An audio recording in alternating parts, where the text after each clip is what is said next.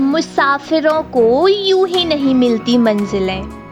मुसाफिरों को यूँ ही नहीं मिलती मंजिलें, कांटे भी मिलते हैं राहों में, और उनके ऊपर चलना भी पड़ता है। तभी वह अपनी मंजिल तक पहुँच पाते हैं।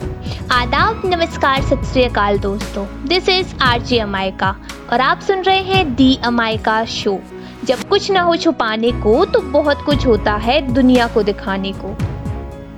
मैं सही फैसले लेने में बिलीव नहीं करता, बल्कि डिसीज़न लेकर उन्हें सही साबित कर देता हूँ। इस लाइन को पूरी तरह से खुद पर अप्लाई करने वाले इंसान जिन्होंने अपना बदला, अपनी सक्सेस से लिया। तो चलिए शुरू करते हैं। एक लड़का जिसका बर्थ 28 दिसंबर 1937 को बॉम्बे की एक पारसी फैमिली में हुआ। ये टाटा ग्रुप के फाउंडर जमशेद जी टाटा के पोते हैं। इनके father Naval Tata Tata oil mill के एमडी थे और माँ सोनू टाटा, जो एक हाउसवाइफ थी। एजुकेशन की बात की जाए तो इन्होंने अपनी स्टार्टिंग की पढ़ाई। केथेटल और जॉन कैनन स्कूल मुंबई से और विश्व कौटल स्कूल शिमला से की है। जब ये महज 10 साल के थे तो इनके पेरेंट्स का डाइवोर्स हो गया और इन्हें इनकी ग्रैंड मदर ने ही संभाला था। इन्हें बचपन से ही आर्किटेक्ट में बेहद इंटरेस्ट था। और इसी के चलते इन्होंने अमेरिका के कॉर्नेल यूनिवर्सिटी में एडमिशन ले लिया। भले ही ये जमशेदजी टाटा के पोते थे, पर अपनी सक्सेस के लिए खुद ही मेहनत करना चाहते थे। इन्होंने कभी भी अपने नाम का फ़ायदा नहीं उठाया। आपको जानकर हैरानी होगी कि कॉलेज टाइम में पैसों के लिए इन्होंने बर्तन साफ़ करने जैसा काम भी किया है। इनका मानना था कि मैं अपनी मेहनत के दम पर अपनी लाइफ में किसी भी मुकाम पर पहुंचूँगा। और सन 1959 में इन्हें बैचलर ऑफ़ आर्किटेक्ट की डिग्री हासिल हो गई। अपनी डिग्री लेने के बाद 1961 से टाटा ग्रुप के स्टील प्रोडक्शन में काम करना स्टार्ट कर दिया।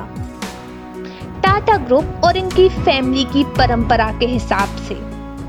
1970 तक ये टाटा की अलग अलग कंपनियों में काम करते रहे, क्योंकि इनके दादाजी का मानना था कि जब तक आप अपने बिज़नेस को पूरी तरह से जान नहीं लेते तब तक आप उसके मालिक नहीं बन सकते। और इसी बात को इन्होंने भी फॉलो किया। और सन 1970 को इन्हें मैनेजमेंट में प्रमोट किया गया। और देखते ही देखते 1971 में इन्हें नेल्को कंपनी हैंडओवर कर दी गई। ये कंपनी टीवी और रेडियो मैन्युफैक्चर करने वाली एक टेक्नोलॉजी बेस्ड कंपनी थी। इन्होंने अपने अथक प्रयास से इस कंपनी को दो से बीस परसेंट तक पहुँचा दिया। लेकिन देश में हुई आर्थिक मंदी की वजह से इस कंपनी को जल्द ही बंद करना पड़ा। ये इनकी लाइफ का पहला स्ट्रगल था। इन्हें बचपन से ही पढ़ाई और बुक्स में काफ़ी इंटरेस्ट था। और अपनी नॉलेज को इम्प्रूव करने के लिए इन्होंने हार्वर्ड यूनिवर्सिटी में एडमिशन ले लिया। और 1975 में अपनी मैनेजमेंट की डिग्री हासिल की।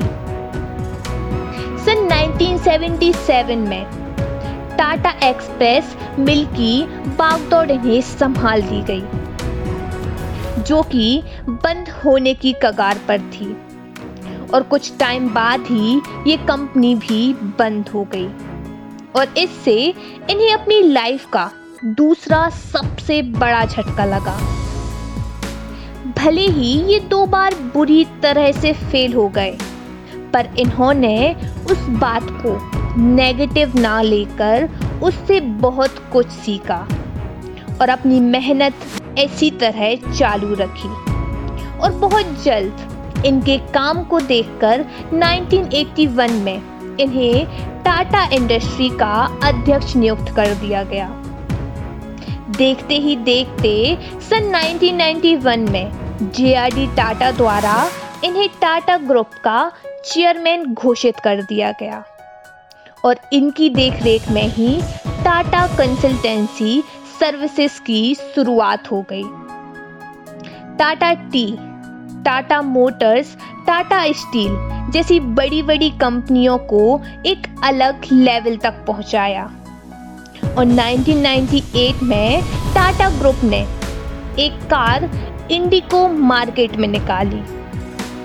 यह इनका एक ड्रीम प्रोजेक्ट बन चुका था, जिसके लिए इन्होंने दिन रात मेहनत की। लेकिन मार्केट में अच्छा रिस्पॉन्स ना मिलने की वजह से टाटा मोटर्स बहुत ही घाटे में जाने लगी। और इनके जो मेंबर्स थे, इन्होंने उस कंपनी को बेच देने का सजेशन दिया। हालाँकि इनका बिल्कुल भी मन नहीं था, पर सिचुएशन को देखते हुए इन्होंने अपने दिल पर पत्थर रखकर कंपनी को सेल करने का निश्चय कर लिया। कंपनी को सेल करने के प्रस्ताव को लेकर ये फोर्ड कंपनी के मेंबर्स से मिलने फोर्ड कंपनी के हेडक्वार्टर अमेरिका पहुँचे। और इनकी मीटिंग करीबन तीन घंटे चली। पर वहाँ कुछ ऐसा हुआ जिसने सब कुछ बदल कर रख दिया। फोर्ड कंपनी के चेयरमैन बिल फोर्ड ने इनके साथ काफ़ी मिसबिहेव किया। और बातों ही बातों में कहा कि तुम्हें जब इस कार के बारे में नॉलेज ही नहीं है तो तुमने इसमें इतने पैसे क्यों इन्वेस्ट किए? हम तो तुम्हारी कंपनी खरीद कर तुम पर एक तरह का एहसान कर रहे हैं। यह बात इनको दिल पर लग गई और बिना कुछ कहे अपने पार्टनर के साथ। रातों रात उस डील को छोड़कर वापस आ गए। पर बिल फोर्ट की उन बातों को वह अपने जहन से नहीं निकाल पाए और दिन रात वही बातें उनके दिमाग में घूमती रहीं। इन्होंने ठान लिया कि वह कंपनी किसी को भी सेल नहीं करेंगे।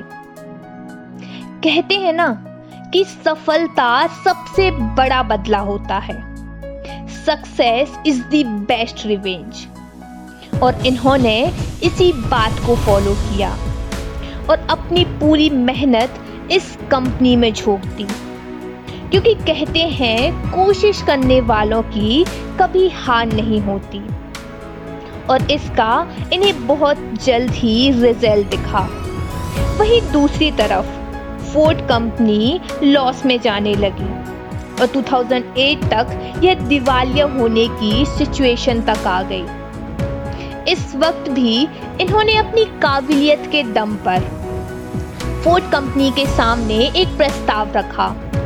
फोर्ड की लग्जरी कार जैकवार और लैंड रोवर को परचेस करने की बात कही, क्योंकि ये कार पहले से ही काफ़ी लॉस में जा रही थी और आज फिर वही सिचुएशन थी।